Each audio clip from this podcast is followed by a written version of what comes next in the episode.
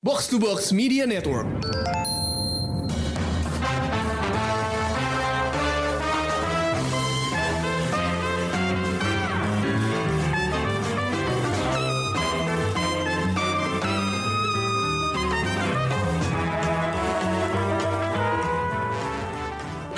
Semuanya, selamat datang Showbox Podcast dengan gue Lisa Dan gue Amy. Dan kita kedatangan tamu nih dari Pretelin Podcast Halo, halo Hai hai. Halo. Seperti biasa ada Dana. dan Babang. Babang, oke oke. Jadi Yeay. kita bakal ngomongin Mortal Kombat. Tentu saja ini versi full yang ada di HBO Max Karena eh, kita nggak mau nonton yang menolak ya. Menolak nonton yang di bioskop ya nggak sih kita? Sayang. I mean, eh, kayak masa buang-buang duit lagi buat pergi nonton yang dipotong-potong? Iya, iya. Sekalian ke tukang sunat aja. Eh, Oke, kita bakal langsung ngomongin Mortal Kombat eh, film terbaru yang udah tayang di bioskop, tapi eh, di sensornya lumayan banyak ya. Berapa persen nih sensorannya? Kayaknya waktu itu denger-dengar hampir 50 persen. Wuh. Oh. Malas banget kan nonton Iya. di bioskop. Ya, ya, ya, ya, ya. Jadi Maaf kita ya bakal- bioskop. Iya, maaf banget di bioskop. Ke- Kemarin Godzilla Kong udah bela-belain ke bioskop ya, tapi karena yang ini disensor, kita nontonnya masih di eh, streaming dulu gitu. Jadi eh, pada pakai VPN ya semuanya ya. Yep. Oke, oke. Hmm. Kita akan bahas uh, versi uh, non versionnya dulu. Kita bakal bahas overview masing-masing, uh, thoughts, mungkin ada personal history, connection with the franchise. Um, abis itu baru kita langsung bahas ke sesi spoilernya. Jadi kalau belum nonton mau dengerin nggak apa-apa gitu ya. Cuman buat yang ada di sini ingat aja awal-awalnya kita non spoiler dulu, baru kita masuk ke sesi spoiler. Um, sebelum mulai kita dengerin dulu trailer dari Mortal Kombat. First learned about this seven years ago. On a mission in Brazil to capture a wanted fugitive. When we got there, it tore through our unit in seconds.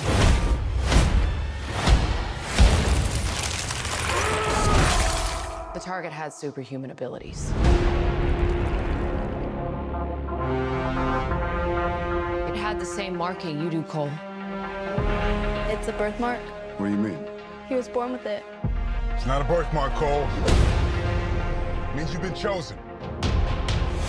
Throughout history, different cultures all over the world reference a great tournament of champions. That dragon marking? I think it's an invitation to fight for something known.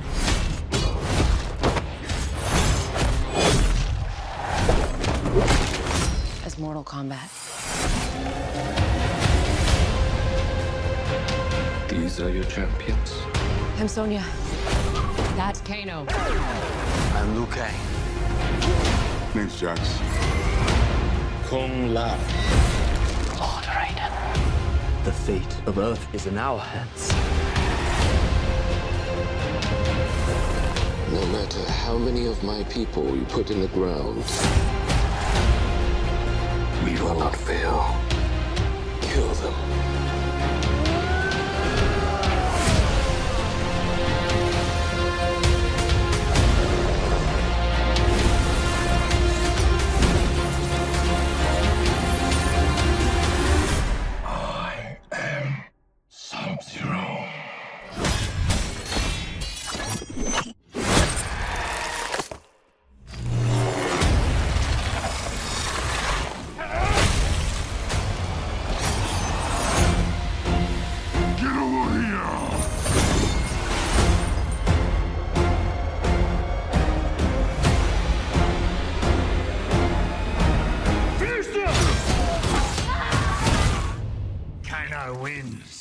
You fucking beauty. Nah, itu dia tadi trailer dari Mortal Kombat. Ini sih gue eh, eh, nontonnya aja, trailernya aja udah udah bikin excited banget gitu ya. Cuman gue pengen tahu dulu nih dari eh, Amy dulu deh. Eh, lo tentang film yang tahun 2021 ini gimana? Karena ini udah lama banget, long time coming gitu ya. Dan ada Jota ada Jota Taslim juga gitu ya. Mungkin apa ya personal eh, connectionnya kalau gue itu. gue banget lihat Joe di sini, gila-gila. Eh, cuman nanti gue nanya semuanya, tapi gue mulai dari Amy dulu. Eh, Iya bener juga sih kata lo. eh, personal connection gue terhadap film ini adalah Jota Slim. Karena eh, sejak dia muncul di The Raid, eh, yang karirnya gue ikutin banget tuh uh, Joe Taslim kan. Mm, mm, mm. gue nonton dia pakai muka alien aneh di Star Trek pun gue tetap mendukung. Gue baru inget itu dia. It's it's a snub. Okay. They should have won the Oscars for that. I, I didn't know it was Joe Taslim. Okay, I I barely recognize the guy. Tapi maksudnya gitu kan, karena gue tahu dia bakal main sebuah karakter pen- penting. Karena gue sendiri nggak ngikutin uh, franchise Mortal Kombat baik dari Hmm, game hmm. maupun film sebelumnya. Dan gue harus dikasih tahu sama adik gue yang memang ngikutin uh, siapa yang dia mainin di sini dan ternyata betapa pentingnya karakter ini gitu. Jadi uh, terus gue denger kan dia sudah menandatangani kontrak untuk berapa film gitu kan. Jadi gue kayak, oh he's gonna last long in this franchise. ala ala RDJ gitu ceritanya. Asik. Amin gitu. gue gue kayak eh, oke ada Jota film gue harus nonton terus gue ngeliat trailernya keren banget Ya. Eh, dan gue tahu filmnya bakal violent dan nggak tahu ya mungkin gue karena gue lagi mood nonton yang sadis-sadis gitu jadi gue lumayan excited nungguin film ini gitu tapi selebihnya gue nggak main gamenya kan jadi gue kayak eh, sebenarnya gue nggak terlalu musingin siapa yang bakal muncul Eh, gue hanya memerhatikan oh ada Jota Slim udah itu aja Oke oke oke. Tapi berarti lo nggak punya pengalaman main uh, Mortal Kombat the game-nya? Gak, nggak pernah. Oke oke oke. Cupu banget gue. Oke oke nggak sama-sama tenang. Kena, it, that's why we have these people dari Pratelin di sini. yang gue expect kalian punya personal connection ke franchise ini. Aduh. Gimana Dana sama apa Bang? Hmm, gue dulu kali ya. Boleh, Dana boleh. dulu. Gue sebenarnya bukan like not an avid MK fan tapi ya semi casual lah. Gue gue kayak beberapa game terakhir emang uh, main dan ada lumayan surface under- understanding ke storyline-nya yang memang jujur lumayan absurd, but that's part of the appeal. Ya. Dan kayak gue emang expecting Mortal Kombat ini ya plotnya secondary lah. Ya oke. You, we know we come here for the blood. Yes. we come here for the fatalities. Yes. Dan kayak ada Joe Taslim in a major role karena seperti kita tahu Sub Zero itu ya Sub Zero dan Scorpion tuh kayak uh, main karakter satu dan dua nya Mortal Kombat gitu loh. Hmm, hmm, hmm. Jadi sam yang bener ibarat kalau kita ngomongin MCU ini ini tuh kayak let's say Iron Man dan Captain America lah. Lu Ya. nggak bisa punya franchise Mortal Kombat tanpa mereka berdua gitu. Hmm, hmm, hmm. Nah kayak gue ngeliat dia dia ada dan role gede dan bagus tuh kayak gue seneng banget coba. Bang gimana Bang? Eh, kalau dana casual gue bahkan nggak tahu gue apaan sebenarnya. Karena kayak eh, knowledge gue soal Mortal Kombat adalah eh, exposure gue pertama kali soal Mortal Kombat tuh bukan dari game, dari film. Oh, Oke. Kayak, Iya, gue gue tahu 95. Iya, gue tahu Mortal Kombat tuh dari film pertamanya yang tahun 95 itu. Hmm, Terus, oke oke. terus kayak berikutnya gue tahu dari game. Terus kayak game pun gue nggak ngikutin lore-nya, jadi gue tahu gamenya tuh oh iya it's a game. And begitu gamenya keluar gue main, terus kayak main tuh sebenarnya bukan main ngikutin cerita, it's more of a party game for me. Karena kalau gue nongkrong sama teman-teman gue, kayak di rumahnya teman gue kayak mau main apa nih Mortal Kombat ya udah kayak kita main Mortal Kombat berantem aja we know nothing of these characters sejatinya memang itu sih ya. ya kayak we Ya. just play and begitu gue tahu filmnya dan kayak my Mortal Kombat knowledge is kayak it's pretty okay now now Okay. that I hang out with people who knows more about these kind of stuff Ya. jadi kayak mau nggak mau juga keserap juga ilmunya and kayak I I was pretty excited about the movie but yeah we'll talk about it later after the spoilers start coming in Oke I oke guess. oke. Gue ngasih recap dulu ya. Jadi film Mortal Kombat ini ini yang yang tahun 2021 ini adalah film yang ketiga. And we can say this is pretty much the reboot of the 1995 version. Itu waktu itu sutradaranya uh, Paul Anderson gitu ya. Dan itu itu tayang eh, tahun 95 terus dibuat lagi Mortal Kombat Annihilation tahun 97 dan sejak tahun 97 itu sampai sekarang 2021 itu nggak ada film Mortal Kombat lagi gitu. Jadi benar-benar uh, franchise-nya tuh ya selesai aja gitu kan. Uh, dibuat tuh versi-versi uh, mungkin yang cerita-cerita lainnya cuman yang Mortal Kombat-nya ya itu berhenti di situ gitu. Dan kayaknya memang sempat ada masalah ya dalam pembuatan uh, franchise-nya ini gitu. Sampai akhirnya bisa go lagi dan ini produser juga ganti kalau yang pertama dan kedua uh, Lawrence Kasanov. Uh, terus yang ke yang 2021 ini yang ketiga ini uh, sutradaranya saudara baru uh, Simon McQuaid dan uh, produsernya James Wan sama Todd Gamer. Jadi emang maksudnya menurut gue peran James Wan di sini sebagai uh, produser ini sih uh, per, uh, cukup cukup penting ya karena bisa bikin franchise jadi sangat glossy, sangat shiny dan bagus gitu ya. Um, itu sih paling kalau saya mau recap dari film ini gitu. Dan menurut gue sih ini ceritanya memang apa ya tadi yang kayak Dana bilang sih emang you come for the blood gitu ya. Jadi emang gak mengharapkan karakter tadi yang mendalam gitu ya. As much as I want um, apa ya ada yang lebih dalam dari beberapa karakter di film ini. Cuman emang uh, ini sih Uh, ada lagi nggak tambahan uh, overview about the movie sebelum kita masuk ke spoiler karena kayaknya bakal lamanya di spoiler nih. Jadi kayak mungkin uh, kenapa sih orang harus nonton Mortal Kombat yang satu ini gitu? Hmm, mungkin sih dari gue kayak lo bilang kan kita punya film 95 dan 97 kan dua film yeah. tuh. Hmm. Terus kayak sekitar 2000 kayak early out sama kayak 2010-an itu sempat ada uh, stops and start juga kayak mereka mau bikin film baru. Yeah. Itu tuh sempat jadi mini eh, web series kalau nggak salah. Yeah. Kevin Tancharon yang megang. Hmm. Terus kayak tadi yang mau jadiin film terus gagal segala macem. Akhirnya ya jadilah ini film uh, apa namanya film 2021 ini. Jadi yeah. lumayan it pays off sih finally kayak lo udah nungguin film Mortal Kombat segitu lama gitu kan. Tiba-tiba nongol sekarang. Iya, yeah, yeah. panjang ya perjalanan. I think beberapa tahun lalu juga animated series kan sempat. Ya, animated movie satu juga. Oh ya, yeah, animated baru movie. Ta baru tahun lalu. Dan itu oh, bagus. Yeah. It was good. It was really good. Ya, ya, ya, ya. Amy, ada catatan lagi sebelum kita movein ke uh, spoiler? Gue nggak ada catatan lagi. Uh, semuanya spoiler, jadi nanti aja jadi spoiler. Oke, okay. oke, okay, oke. Okay. Jadi kita udah nggak sabar, langsung masuk aja ke sesi spoiler. Nah ini dia nih, kita langsung aja nih ya, kupas nih ya. Gue langsung masuk ke karakter aja sih kayaknya. Jadi kita bisa bahas langsung masing-masing gitu ya. Uh, ini filmnya dimulai di tahun uh, abad 17 di Jepang ketika karakternya Joe Taslim itu yang namanya Bihan itu, uh, dia ngebunuhin uh, satu klannya Hanzo uh, Hasashi itu diperankan oleh Hiroyuki Sanada gitu ya jadi dibunuhin semuanya dan ke sisa satu nggak nggak nggak ketahuan dan itu berhasil diselamatkan. Uh, dan filmnya jump ke tahun uh, modern ya tahun sekarang gitu ya dan di Amerika gitu lah. Gue sempet shock juga tuh awalnya.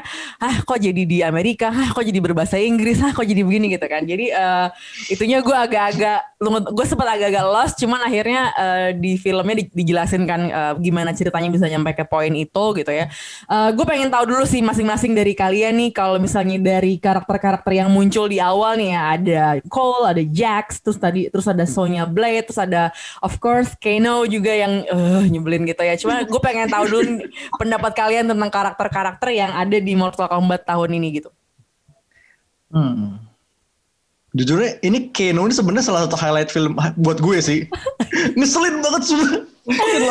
Dan gue gue gue nggak betah sama dia. Justru sebenarnya kenggak betahan gue sama Keno tuh kayak itu yang bikin gue pengen nonton filmnya sampai selesai tau gak sih? kayak gue ngeliat ya Keno, sih, iya juga sih. Gue ngeliat Keno tuh gila ini karakter nyebelin banget. Gue pengen lihat dia matinya gimana. Nah, asli itu gue juga. ya karena kayak I know for a fact that this guy is not going to survive and I wanna see how he dies. Oh, lo lo udah tahu ya? Kalau gue nggak tahu bang soalnya. Enggak, itu kayak uh, gue nggak tahu ceritanya sama sekali, tapi kayak gue punya spekulasi tuh kayak mereka nggak akan mungkin ngekip karakter senyebelin ini. kayak gue udah kayak gue udah ada feeling he's going to die at some point, and I want to see how. Kalau lo sempat pada ini gak sih mempertanyakan uh, kekuatan apa sih arkananya masing-masing karakter-karakter ini? Uh, ini tuh arkana itu kayak elemen baru deh kayak soalnya yeah. di lore uh, game itu nggak ada beginian kayak oh. semacam Gavin jatuhnya kan? Iya, hmm. makanya gue kayak bingung banget kayak Arcana kayak I uh, I've never been that big of a fan of the franchise, but I've never heard the term Arcana before hmm, thrown around. Okay. Terus kayak Oh, oh jadi di game nggak ada ya? Nggak ada. Yeah, I'm pretty okay. sure it doesn't exist in the game. Ya, yeah, jadi misalnya kalau si Keno itu kan kalau di game itu dia lo kalau lihat tuh pas dicakar sama si reptil itu kepalanya kayak sebelah jadi bocel kan? Ya, yeah, yeah. Itu kalau di, di game itu kayak di replace cyborg parts gitu. Dan Oh, mata lasernya dari situ. Oke, oke. Dan oke. Jadi nggak ujuk-ujuk mata laser ya? Karena Nggak, emang uh-uh. bingung kan tuh yang di film kayak, hah? Oke, he got the laser beam eye. Oke. Iya, ini- Well, can I rasa just, ini ya. can I just say how kayak how depressing it is to have only one laser eye instead of two. Terus gue gue kayak ngelihatnya tuh kayak gila ini lo ketemu uh, Liu Kang. Terus kayak Liu Kang tuh Iya. powernya kayak he can generate fire. I mean that's super cool. Yup. And then you get one laser eye, not two, One. but one. I mean, he's an asshole, so they were like, okay, I'm just gonna give you one laser eye. True, but come on. How, how do you expect him not to be a bigger asshole after knowing for a fact that his power comes from just one eye? What if he gets blinded? Then he's just some dude. It's depressing. eh tapi kalau kita ngomongin si Cole-nya dulu deh, si Cole yang ini nih sebagai descendant ya turunan eh, langsung lah darah nih dari lahir udah kena eh, tatonya eh, tato naganya itu turunan langsungnya Hanzo eh, Hasashi gitu ya. What do you guys think about his uh, role? Apa karakternya dia gitu? Karena kalau gue, kenapa ya film-film yang uh, kayak gini tuh selalu karakter utamanya tuh uh, kayak kayak apa ya? Gue susah aja gitu untuk uh, suka dengan dia atau rooting ke dia gitu loh. Karena kayak nggak ada alasan kayak orangnya tuh kayak datar-datar Iya. aja gitu loh. Itu main Ya, karakter bak- sindrom banget gak sih? iya, lo bakal lebih apa ya? Kalau gue personally, gue lebih punya apa ya? Emotional investment ke Jax misalnya atau ke Sonya Blade gitu eh, dibanding ke Cole-nya sendiri gitu kan. Apalagi eh, sempat dikucilin kan ya, Sonya karena dia nggak punya eh, tato da- tato naganya itu gitu. What do you guys think about this? Uh, gue ngelihat Cole tuh kayak I feel like he's the Vin Diesel of the Mortal Kombat universe kayak, kayak, kayak his whole character is kayak it's about family. Kayak, and I feel like dude you're just kayak he's just this plain bread meanwhile the other characters are kayak slightly more interesting than him. I feel really bad.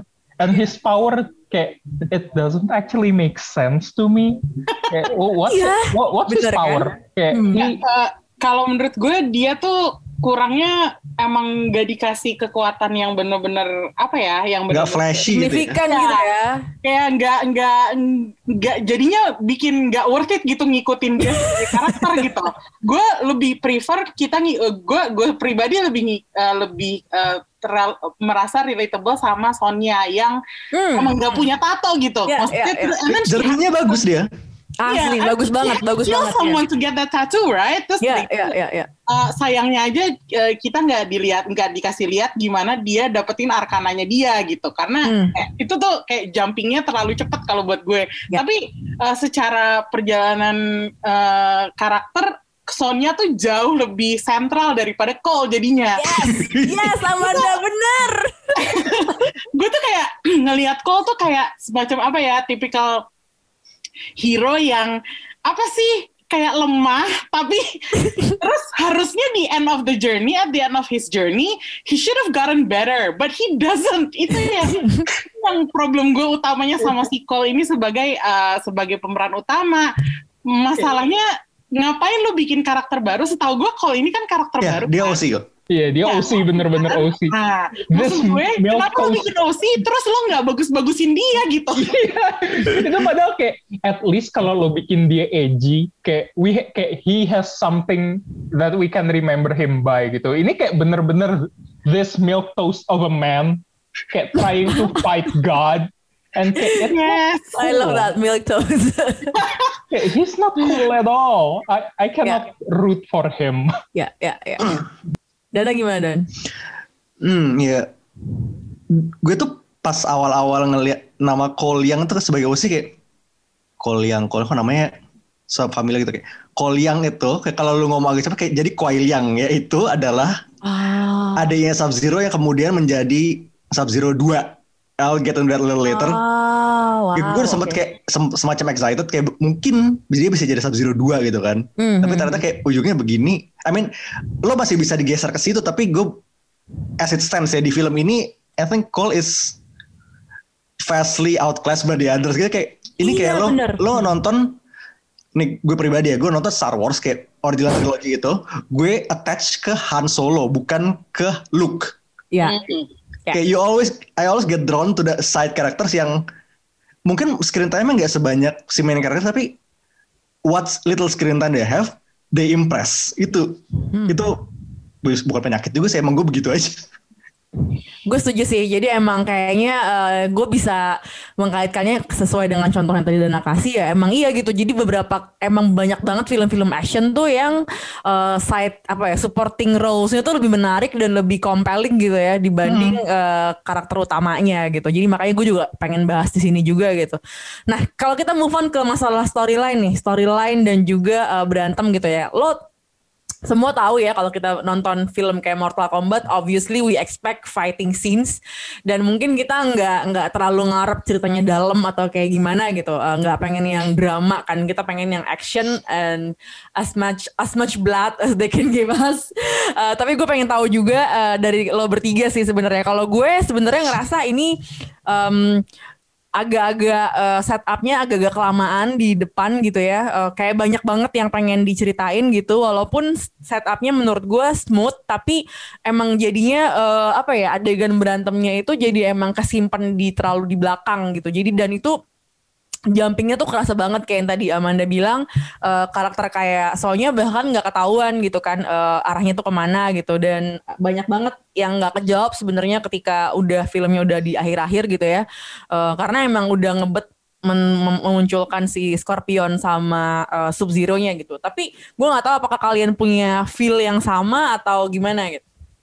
Eh, kalau gue nih ya, eh gue ngerasa kayak awal filmnya mulai tuh waktu masih eh, Hanzo keluarganya diserang sama abad Bihan. 17 ya Ya kayak abad 17-nya itu gue ngerasa kayak oke this is a strong start gitu yes loh kayak yes this is such a good start. Hmm. Terus kayak ya tadi kayak waktu Lisa bilang tiba-tiba dilempar ke present day, gue tuh kayak Iya. "Uh, oke this is jarring. Kayak I was ex kayak I was Sandung. expect- ya. Kayak I was expecting kayak kita tuh dilempar langsung ke Mortal Kombat-nya sendiri or Iya. eh, si Cole Young ini lagi berantem lawan apa kayak gitu latihan mau ngelawan Mortal Kombat Hmm. wh- which kayak tiba-tiba dia nggak tahu Mortal Kombat itu apa. Iya iya iya. Kayak oh man this is going to take long. Jadi Gua kayak lama nih ngejelasinnya gitu lama kan. banget. dan kayak menurut gue nih ya eh, entah eh, kalian ngerasain apa enggak tapi pacing filmnya tuh aneh banget Hmm. Agak, agak awkward sih. perlu diingat juga Mortal Kombat itu tidak ada sebenarnya Iya, Turnamennya nggak ada kayak, the thing is kayak a whole lot of mortal, not a lot of combat, and kayak there is no mortal combat at all. Kayak padahal kayak si siapa itu Raiden sama Shang Tsung-nya udah bilang eh, kayak you may not take this realm until uh, the tournament. Kayak okay, there will be a tournament, but no, there Yeah. wasn't a tournament at all. I'm so disappointed disappointing. kayak I think uh, this movie would have kayak kayak mereka tuh sebenarnya bisa di streamline lagi andaikan mereka ngambil treatment yang dilakukan sama Hasbro gitu loh. Kayak Hasbro tuh uh, untuk properti mereka, mereka kayak sekarang tuh lagi coba bikin cinematic universe-nya pakai itu kan. Transformers, mereka bener-bener total reboot. Mereka keluarin film Bumblebee dulu instead of the Iya. whole Transformers thing. Hmm, oke. Habis itu untuk G.I. Joe nanti ya mereka ngeluarin film Snake Eyes dulu. Baru ntar mereka spin off lagi ke G.I. Joe, the general big one. Oh gitu. my god, are you saying we should have like a Sub Zero movie? Yes, kayak that- that's the ya? thing. At least ya, at least Sub-Zero vs Scorpion.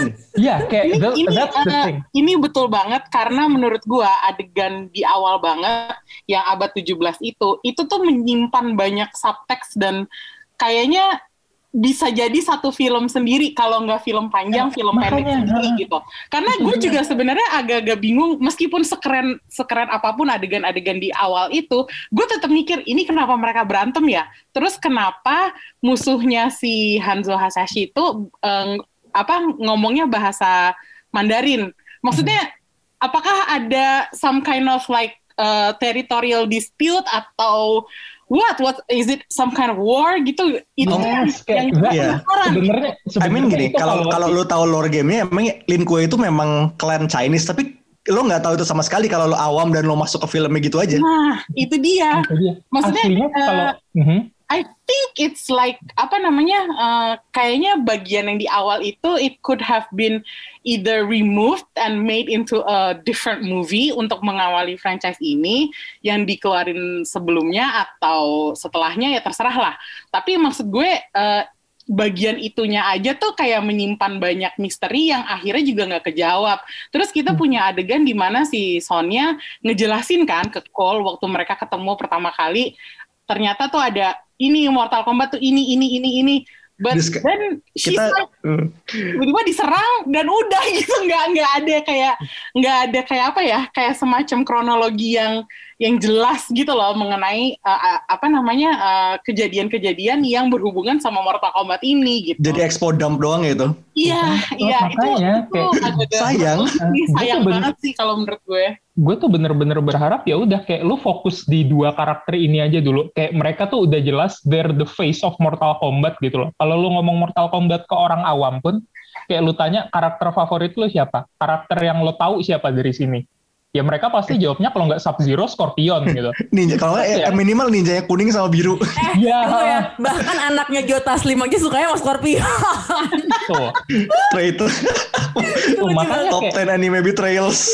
itu aslinya kayak ka- if they just lean into it gitu loh kayak kita ngasih lore dua karakter ini dulu terus baru nanti ke depannya kayak baru kita kasih kalian dump Mortal Kombatnya gitu kayak I think it would have been a smarter move than this gitu loh. Kayak kita nggak dikasih konteks apa-apa dan nggak ada Mortal Kombatnya juga di ujung dan kita kayak endingnya berasa kentang aja gitu. Walaupun kayak eh, Jota Slim udah taken kontrak untuk berapa film ke depan kalau film pertama nggak menjanjikan ya kayak nggak menutup kemungkinan bahwa orang-orang bakalan kecewa sama film-film berikutnya. Iya. mending kayak bikin one good movie first and then kayak think about the rest later Ya, Hmm. ya, ya, ya. Ini tuh ke- agak kebaca penyakitnya sih. Penyakit film eh, game film dari game fighting itu adalah lo masukin sebanyak mungkin karakter Hmm. dalam dua jam. Jadi kayak lo nggak punya waktu untuk bikin semuanya meaningful. Jadi kayak coba Yes. kita kita punya at least, Yeah. at least berapa sih 12 karakter kayaknya ya mungkin ya. Itu hitungan Yeah, tebakan that, asbun gue. Oke. Eh, dan bahkan yang quote unquote main karakternya developmentnya nggak segitu bagus. Iya, iya. Let's talk Eh. about Sub Zero yuk, mau nggak? Oke. Jadi uh, Oke. Jota Slim, gue sempat ngobrol nih di grup kita, kita punya grup yang isinya ngebahas ini. gue seneng banget karena screen time-nya uh, signifikan dan banyak banget karena mungkin perannya emang ini ya gitu. Karena kita udah sering banget nih dapat uh, ya nggak cuma Joe ya, ada Iko, ada Kang Yayan yang juga main di Hollywood gitu. Uh, udah gembar-gembor main di film Hollywood, tapi terus cuma dikit, cuma dikit porsinya gitu karena. Um, Iya, cuman sampingan banget, cuman berapa menit gitu ya. Eh, dan di sini tuh bener-bener dia dari awal sampai akhir eh, kelihatan gitu ya, matanya kita lihat jadi biru. Treatmentnya big deal loh. yes, yes. What do you guys think about Jota Slim di eh, Mortal Kombat ini? kayak if there's one saving grace of this movie it's Jota Slim Nah, itu dia. Yes, Yes. yes. Dan bisa jadi memang saving grace-nya franchise ini karena dia udah udah kontrak buat beberapa film ke depan kan. kayak nggak minimal kayak walaupun ada pahit-pahitnya nih ya, sequel-sequelnya busuk, at least we have Jota Slim. Ya, ya, ya. Walaupun di episode eh, di di apa sih di film yang kali ini tuh dia ceritanya terakhirnya gitu ya endingnya ya. Cuman Hmm, tapi eh, he's Ya. gonna live, he's gonna gue He's coming live back. is generous, living is generous, tapi ya begitu. ya, ya, Tapi ya. kalau gue pengen ngomongin uh, ini uh, kemampuan aktingnya Joe Taslim, uh, he's proving to be that guy who can act with a whole uh, like head covering gear on his head Yes. dan cuma nampilin matanya doang, entah kenapa masih ekspresif. Move Gue- over Tom Hardy ya.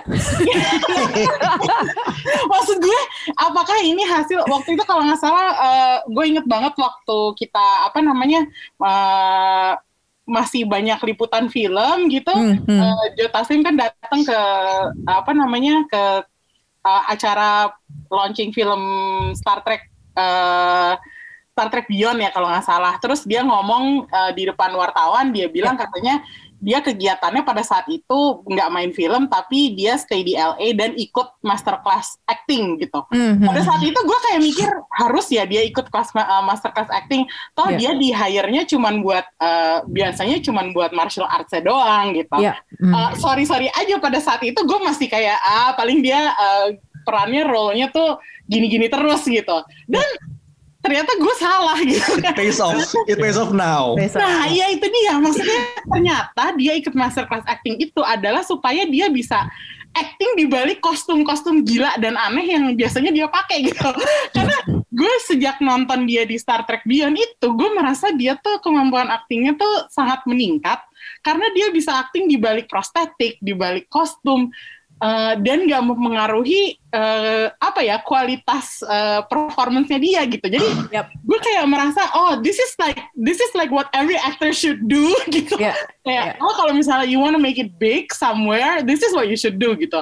Okay, maybe you get hired to become a martial artist in um, big budget Hollywood project, tapi you can you also have to act gitu. Dan ini Hmm. adalah uh, mengapa Joe Taslim tuh sekarang digilai gitu. Maksudnya digilai produser digilai fans gitu digilai uh, kritikus juga. Kalau menurut gue ya kata-kata saving grace it's the right word uh, untuk menjelaskan peran Joe Taslim sebenarnya di franchise Mortal Kombat ini gitu. Dan itu mungkin didapat dari ya itu ilmu yang dia timba selama ini ikut kelas-kelas acting emang di di luar negeri gitu ya. Jadi gue kayak gue sih salut banget sih sama dia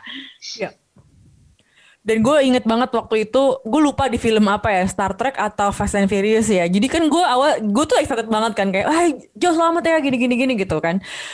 Eh, mungkin terdengarnya akrab ya, tapi enggak sih. Dia cuma melihat gue sebagai yet another wartawan gitu. Cuma maksudnya eh, gue bilang kayak gitu dan dia sempat ngomong gini, kalau dia tuh ngomong gini, eh ntar dulu selamatnya soalnya nggak tahu kan porsinya berapa di cutnya kayak gitu. Jadi kayak humble banget kayak maksud gue ngerti gak sih Di- bahkan or- untuk orang seukuran Joe Taslim aja dia tuh masih kayak ya lo lihat aja dia filmnya kayak gimana gitu jangan puji-puji dulu gitu jadi kayak dari situ aja gue udah kayak wow such a character gitu ya Uh, as an actor gitu gue uh, sangat tangkap topi banget gitu Hmm.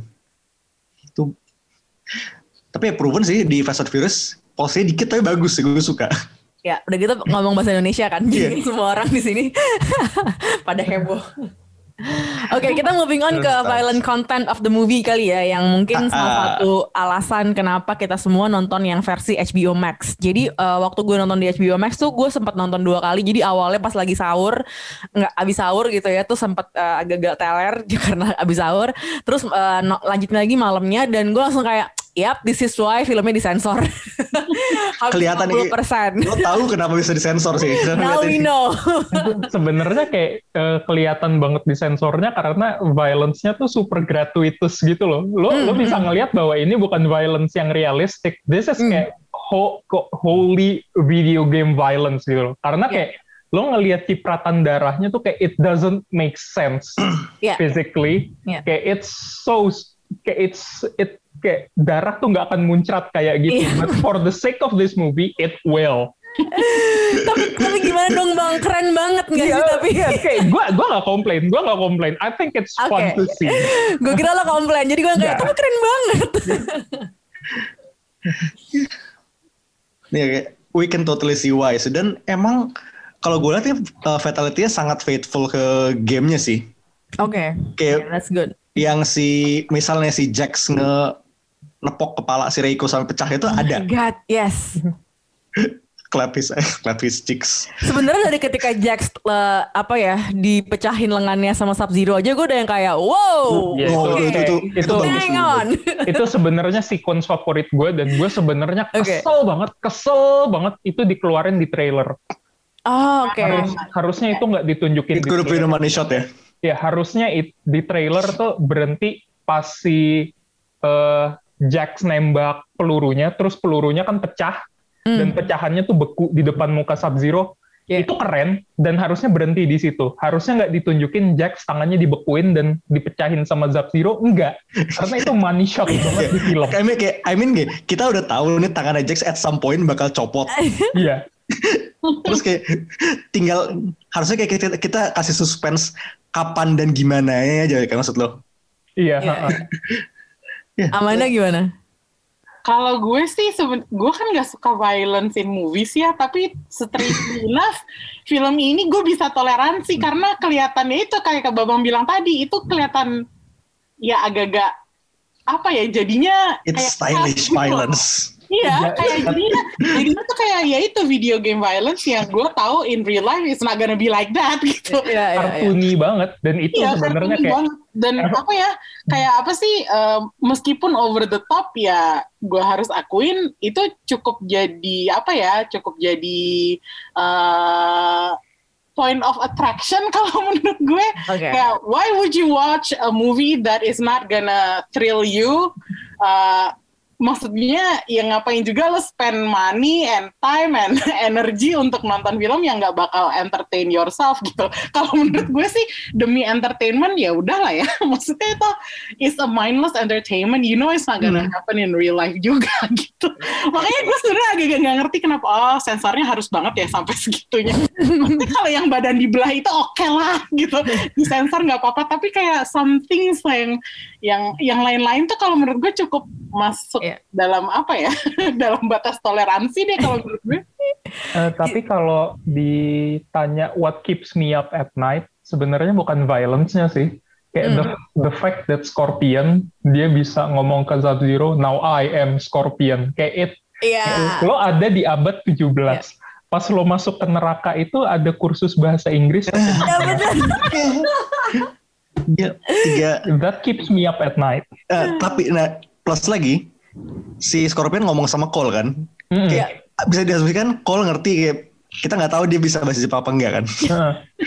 Tapi kayak, tapi at least Cole has an excuse. Dia mungkin bisa. Dia mungkin ngerti lah. Yeah. But the- the- does Scorpion has an excuse? Probably not. The, the thing is, kayak dia ngomong buat I am Scorpion. Kayak dia ngomong itu ke Sub-Zero. Waktu ba- balik lagi ngomong sama Cole, dia pakai bahasa Jepang. Kayak, you know that Cole Kebalik speaks ya. English. Uh, you know that Cole speaks English. You should have spoken English to Cole and spoke Japanese to Bihan kayak as a way of kayak, I haven't lost myself gitu loh. I'm still Hanzo. I still speak Japanese. This is my language and kayak I will talk it kayak to you. Kayak terus kenapa lo ngomong bahasa Inggris? Padahal ini loh, eh, pa- lu inget gak sih pas mereka pertama ketemu di uh, scene awal itu?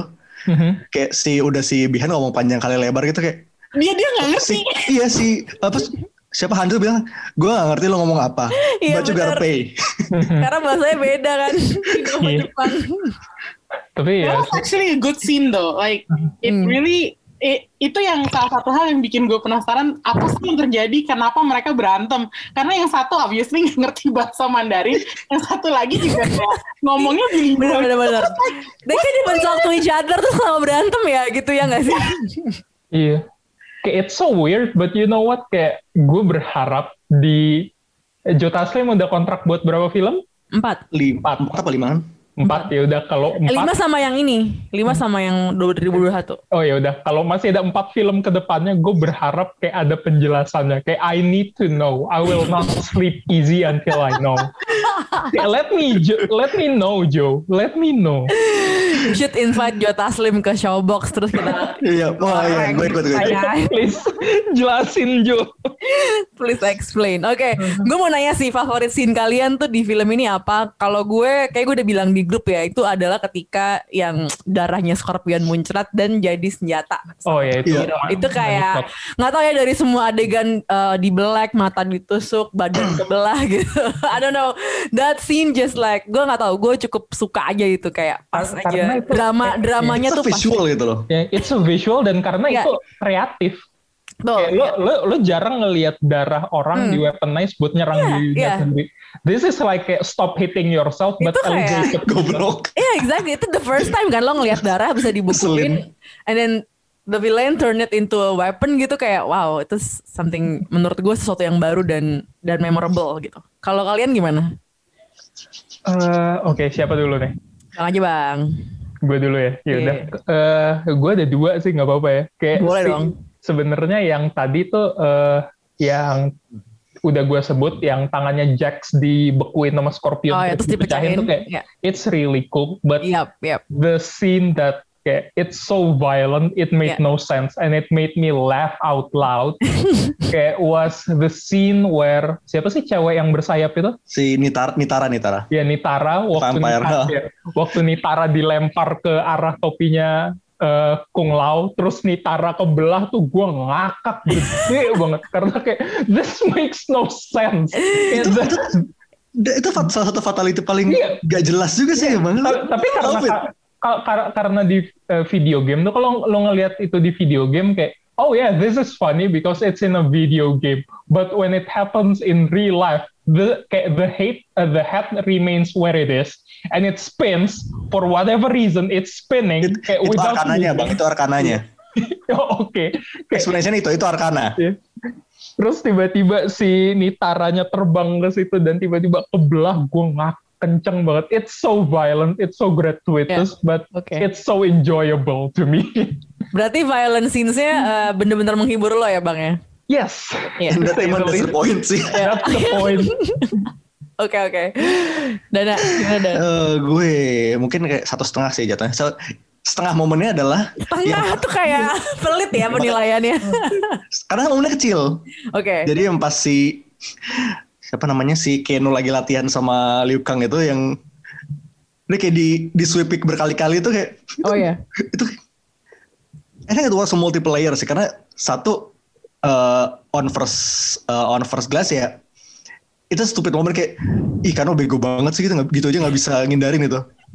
Terus kayak be- begitu lo inget ini berdasarkan fighting game ini tuh kayak salah satu skami taktik ya lo sweep pick itu buat ngejatuhin lawan lo berkali-kali itu salah satu taktik Ya, yang paling bisa bikin lawan lu marah sih. Ya, itu kayak ya bener sih bener kata Dana. Itu kayak ekuivalen kayak lo belum pernah main fighting game terus lo main sama temen lo dan lo nemuin satu gerakan yang kayak temen lo tuh nggak bisa nangkis. Jadi kayak lo spamming gerakan itu berkali-kali.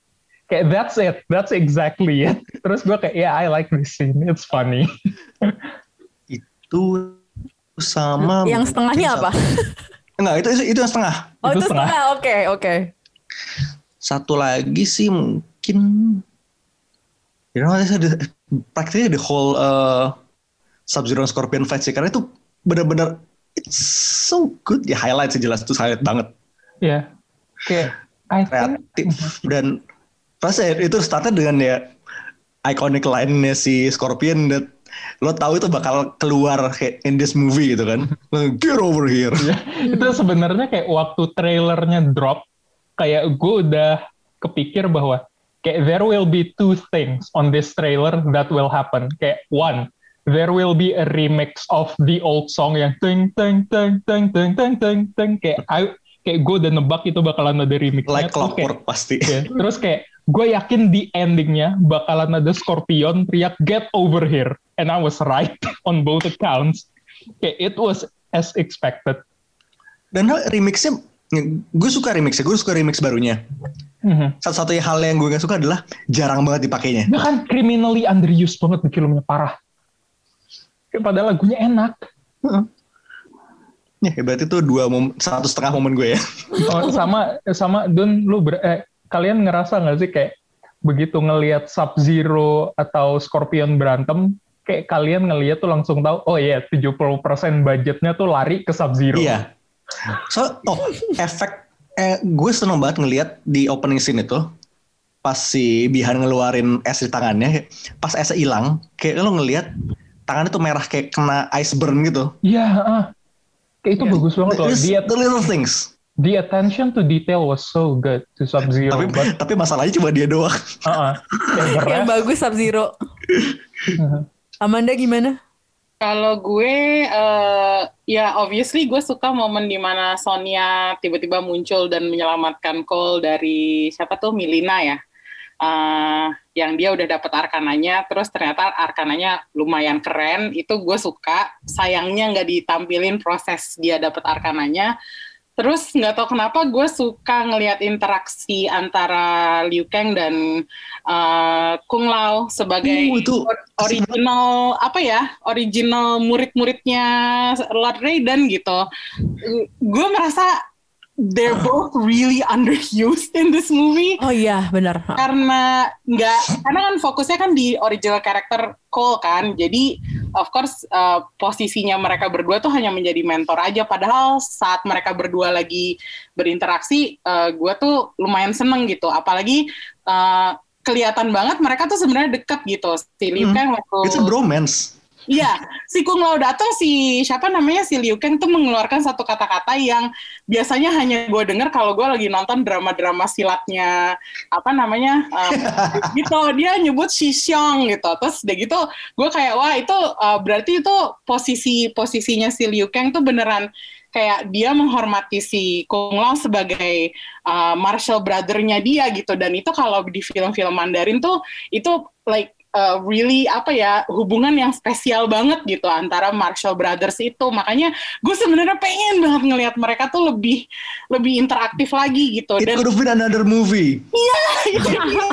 Mortal Kombat I Shaolin think they Monks. should make it ya film itu. dan ada satu adegan yang menurut gue oke mungkin sedikit corny tapi kalau kalau buat gue itu cukup deep di mana si Liu Kang lagi ngobatin si Cole terus dia menceritakan masa lalunya. Itu menarik banget buat gue kayak oh jadi masa lalu lo tuh kayak gitu ya.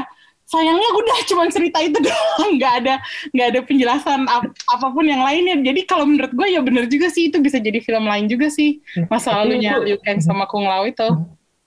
Sebenarnya kayak gue sedihnya adalah waktu Kung Lao mati kayak eh, kayak we didn't kayak they didn't dwell long enough ke perasaannya Liu Kang waktu ngeliat kayak Ya, gue ngerasa Langsung jalan aja kan? harusnya betul. ya harusnya kayak Liu Kang bisa lebih sedih dari ini dan harusnya yang lain tuh lebih bersimpati sama ini. Iya betul. Kenapa enggak? Kecewa banget gue di situ. Soalnya, soalnya di masuk ke belakang tuh kayak lo nggak dikasih napas kayak ngebut aja gitu. Mm-mm. Kayak padahal di di awal udah dragging banget terus tiba-tiba di belakang kayak ngong nggak gini gini. Kalau ini bar- kalau film ini mobil nih ya, lo di awal tuh udah stay, awal tuh steady, jalannya steady. Di tengah-tengah lo nyantai, begitu nyampe begitu mendekati kayak final turn tuh kayak lo udah step on the gas udah nyum. Makanya pacingnya aneh.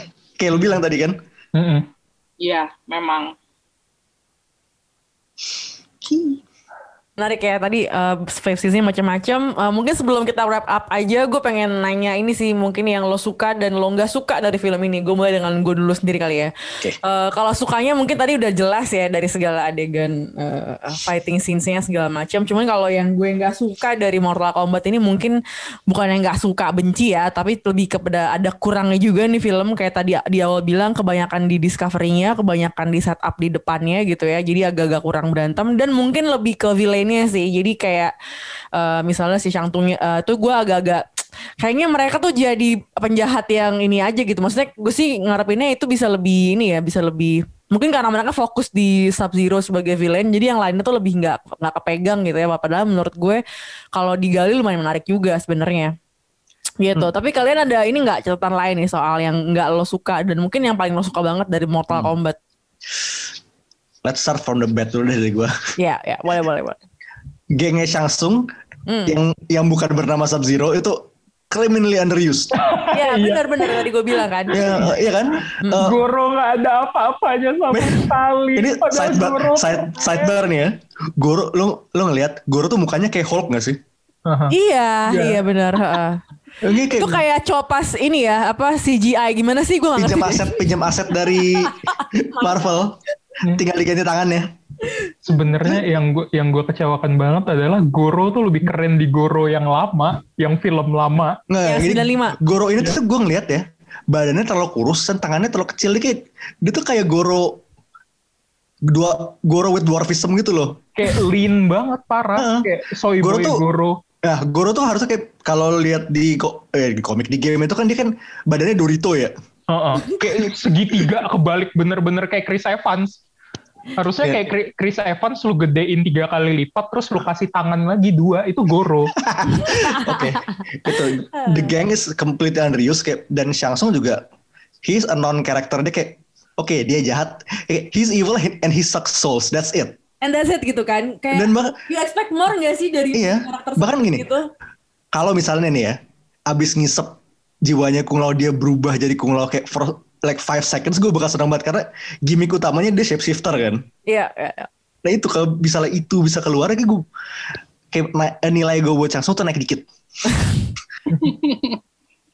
Kalau ini enggak ya, udah kelar udah, itu. udah. kayak mereka tuh kelihatan eh, sangat dependent on having a sequel karena lo ngeliat semuanya ini kayak gue merasa kayak oh ini disimpan buat nanti Iya, tanggung gak sih jadinya kayak agak Jadi kayak- kurang mateng gitu. Eh, kaki lo kayak satu kaki lo di filmnya sekarang sat- satu kaki lo udah mau melangkah ke depan gitu. Iya, iya, iya. itu yang gue sayangkan sih. Kalau The Good I think ini lumayan fan service sih. Kayak lo ngelihat line-line dari so, iya, yang ngelihat dari gamenya eh, the moves itu Hmm. nyaris ya hampir plek-plek lah. Satisfying lah ya dalam satisfying. di level Lu- kayak gitu. kayak tiba-tiba kayak Kung Lao ngomong flawless victory it doesn't make sense but you know what I like it Iya, iya, iya. Eh, dan Kano wins. ya I think it's eh, ada lumayan intensnya buat bikin ini kayak lumayan keju, lumayan cheesy kayak film 95-nya gitu, tapi dengan paket eh, packaging yang lebih glossy gitu. Hmm. Jadi ini this kayak ini tuh film yang paling enak tuh kalau lo ngumpul bareng-bareng nih. Lo ngumpul, beli makanan, nonton this is a movie kayak lo nonton rame-rame kayak sambil ketawa TV. Hmm. Hmm. This is a, this is a party movie kayak like the game Yeah. is a party game, this is a party movie gitu. Iya, iya, iya. Amy gimana? Do you think it's tunggu. cheesy? I think it's cheesy, tapi kalau ada satu hal yang gue suka banget dari film ini itu adalah akhirnya they uh, cast the right uh, ethnicity for for characters. Iya, Ya, pas kayak apa sih? Dan gue seneng aja kar- karena di sini banyak aktor Asia yang udah lama gue perhatiin. Uh, dan akhirnya mereka main di film ini terlepas dari Joe Taslim ya. Maksudnya kayak Chin Han sebagai Shang Tsung itu juga gue lumayan suka gitu. Terus ada Hiroyuki Sanada ada Tadanobu Asano ada Ludi Lin uh, Louis Tan juga meskipun gue baru tahu dia di Wu Assassins gitu. Tapi uh, bahwa mereka di casting di film ini tuh uh, filmnya kan lumayan high profile ya untuk apa namanya uh, untuk sebagai film uh, film rilisan studio tuh ini judul yang lumayan gede. Jadi I'm quite happy to see them all in one movie. Uh, tapi kalau ada satu hal yang gue nggak suka adalah uh, mana Mortal Kombatnya nggak ada turnamennya. Tidak ada turnamennya. gue gue gue paham bahwa mungkin mereka nyimpen ini buat uh, sequelnya gitu ya. Seperti yang udah kita tahu bahwa ini film emang kayaknya emang nyimpen beberapa hal untuk sequelnya cuman gue kayak paling nggak satu aja gitu loh kayak at the end gitu Minimal flashback know. itu aja gue gue nggak gue nggak mul- ya itu minimal dia flashback. ya itu dia The real Ya, Mortal dia. Kombat is the friends we make along the way. Eh, bang, gimana bang lo terkait Eh. like and dislike of uh, of this movie?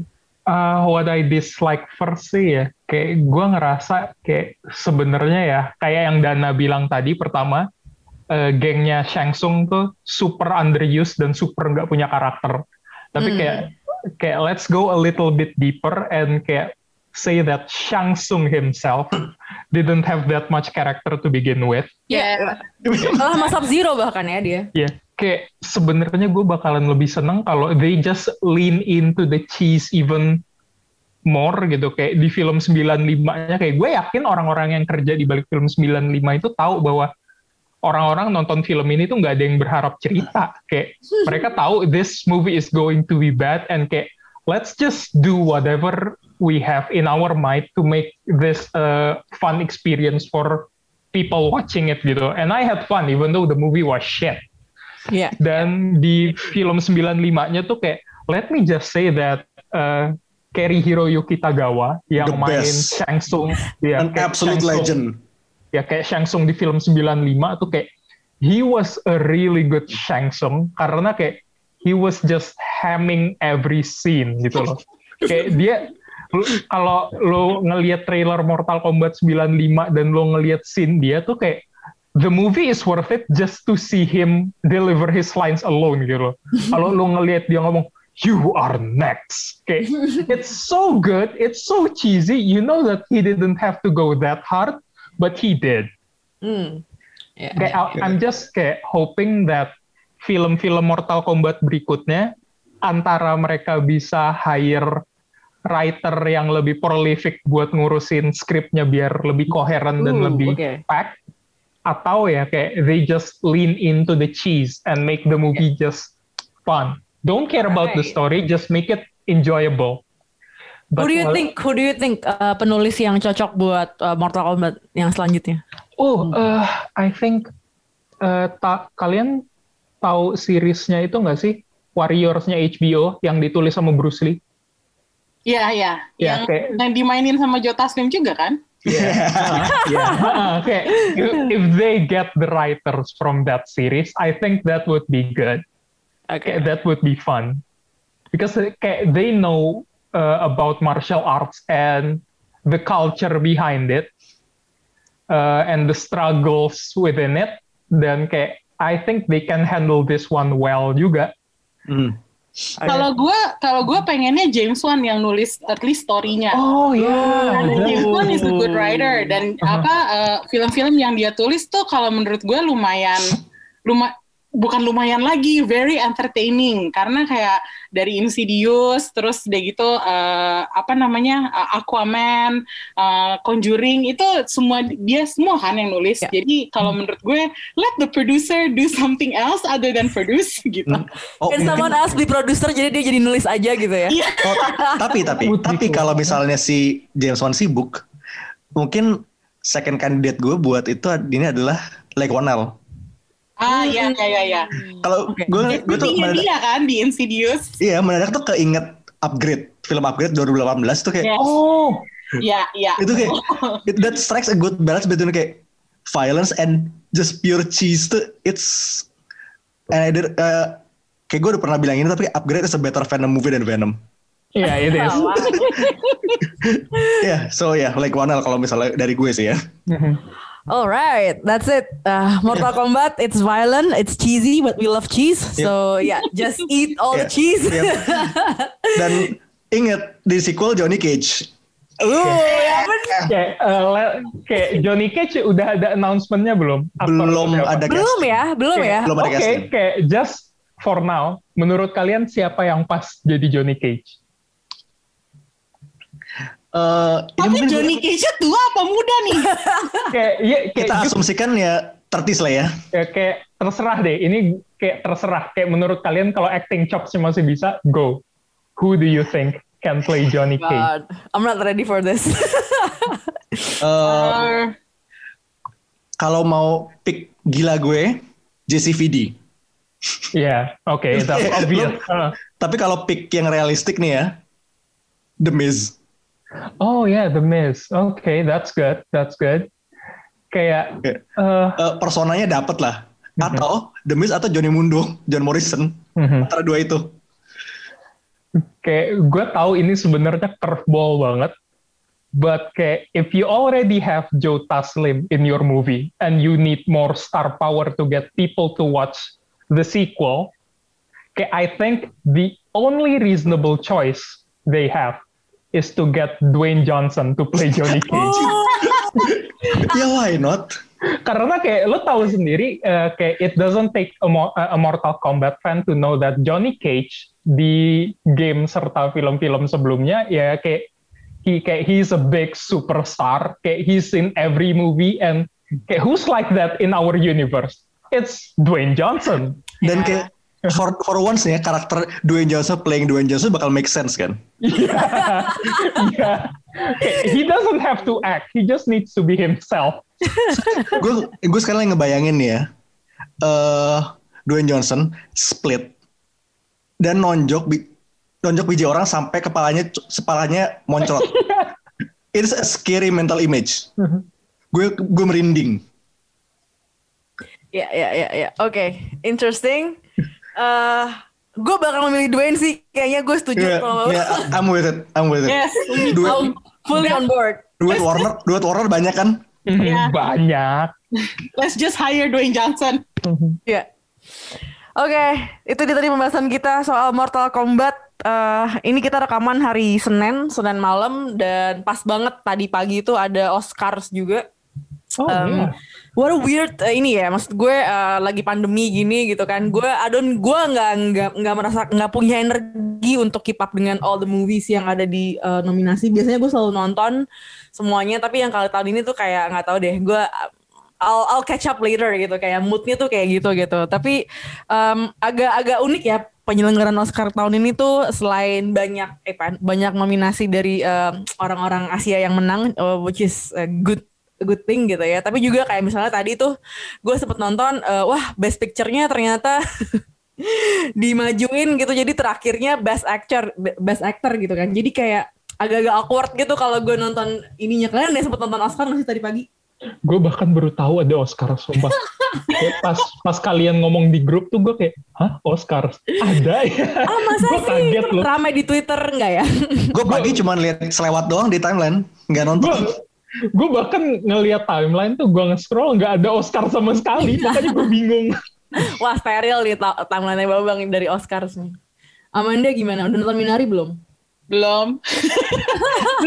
gue masih tetap baru nonton hanya Trial of Chicago 7 dan Mank. Uh, tapi ya karena kongres, di Netflix ya. ya, tapi kongres juga ya buat Chloe Zhao jadi first uh, Asian woman, non-white woman to win Best Director. Itu aja sih yang gue concern. Iya. Kalau yang Bentar lagi megang Eternals. Bentar lagi Ya, megang Eternals iya. pula. Yeah. Ya. Soalnya kayaknya uh, ini aja gitu, apa namanya, uh, just just good for promotion gitu kan, kayak Academy Award winning. Winner, Best Academy Award winner. Yeah. Apa, dia Keren, berikutnya keren, keren. nyutradarain film Marvel gitu. Lihat aja, ntar, ntar lihat ya, Wow. trailer, trailer pertamanya Eternals pasti bakal kesebut tuh, lihat nih. Iya, iya. Banget. Kayaknya sih gitu gitu. Gue nggak tahu sih kita bisa nonton Nomadland di mana belum tahu ya. bukannya di di plus ada ya ada Di mana? sih? Di Plus bukannya acara se- seremoni Oscarnya ya? oh Di Plus. ada di di ya. plus Ada. Oh mungkin coming soon kali ya. Coming soon kali ya. Kalau sekarang sih belum ada sih tadi gue. oh iya No- Nomadland ada trailer doang di Disney Plus I think it's Ah, coming Oke, soon so it's Iya. coming soon. That's Iya, it. soalnya kan dia di bawah Searchlight ya. Ya, berarti udah udah punya Disney itu mah. Alright, oke. Uh, gue I was expecting uh, Steve Yeun to win. Uh, orang-orang kayak banyak yang ngarepin uh, Chadwick Boseman ya uh, untuk menang gitu di kategori terakhir tuh Best Actor. Tapi ternyata yang menang Anthony Hopkins. Dan dia bahkan nggak ada di situ. Dan orangnya juga nongol.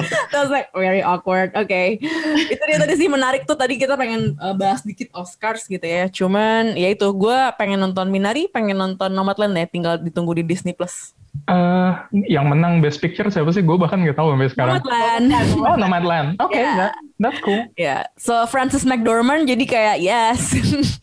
ini Francis McDormand udah tiga kali menang uh, Oscar buat ini ya, buat Best Actress gitu ya. Tapi uh, yang ngalahin dia tuh cuma Catherine Hepburn. Catherine Hepburn tuh empat Oscar di gitu. Meryl Streep juga tiga tapi satunya supporting role. Jadi uh, yang tiga-tiganya actress in the leading role tuh Francis McDormand sih. Wah, jadi looking very looking forward to watch uh, Nomadland. Gitu. Kalian ada yang mau rencana nonton film-film Oscar yang belum? Ih, gue gue bahkan nggak tahu Oscar eh, yang Oscar nominated apa aja filmnya. Oke, Well. itu dari pembahasan kita hari ini. Thank you banget udah dengerin. Thank you teman-teman dari Pretelin udah Yo, thank you juga sudah uh, Terima kita. uh, nerima kita akan bahas lagi ya. Tenang kita bakal sering collab tahun ini ya. Pasti. Masih banyak tahun ini masih panjang. Panjang. Alright, thank you udah dengerin Showbox. Uh, sampai jumpa minggu depan. Bye bye. Yoi. Hai.